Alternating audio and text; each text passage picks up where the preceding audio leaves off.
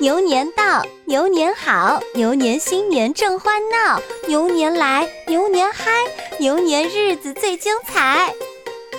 小朋友们，新年好！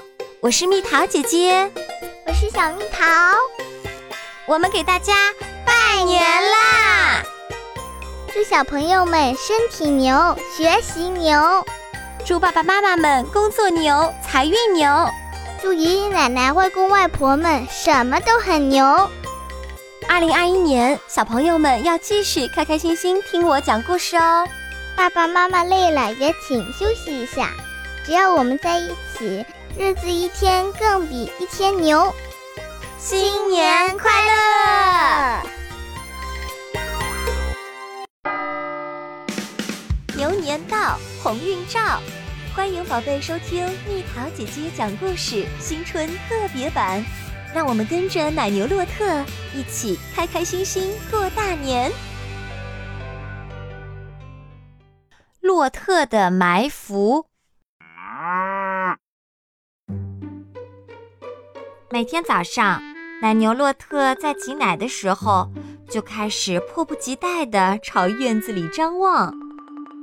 因为在那里，他可以做最最喜欢的一件事儿，那就是 吓唬邮递员。为了把邮递员从院子里吓跑，洛特每天都会找一个不一样的地方埋伏起来。洛特非常讨厌邮递员不来的那些日子。女农场主对洛特的这个爱好不太满意。因为他已经很久没有收到完好无损的包裹了，里面总是有打碎的东西，不能再这样下去了。那位可怜的邮递员每天晚上都会做噩梦。这天早上，他终于想到了一个好主意：要是我给那头奶牛也送一个包裹的话。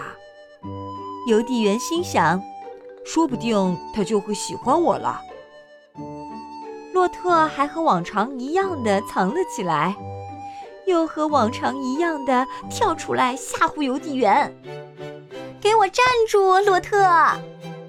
别闹啦！”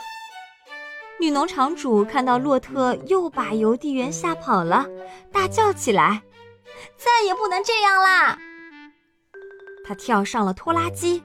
突突突地追赶洛特，别追啦！邮递员也大喊：“这个包裹是给你的，你这只蠢牛！”洛特来了一个急刹车，包裹？他还从来没有收到过包裹，这里面会有什么呢？但是包裹翻着跟头从他身边跳了过去。然后继续向前跳。哦天哪！女农场主吃惊地喊道。但是太晚了，包裹静静地躺在地上。洛特和邮递员呆呆地站在路边。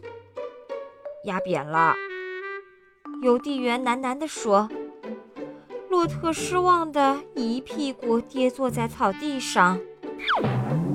当洛特颤颤巍巍地站起来后，邮递员的自行车已经完全变了样。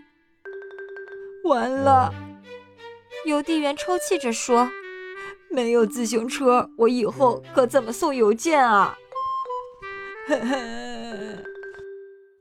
从那天起，吓唬邮递员的恶作剧就再也没有发生过了。每天早上挤奶的时候。洛特还是迫不及待地向院子里张望，因为有人会在院子里等他。现在，他最最喜欢做的事儿就是送邮件。好了，宝贝儿，故事讲完啦。你可以在公众号搜索“蜜桃姐姐”，或者在微信里搜索“蜜桃五八五”。找到，告诉我你想听的故事哦。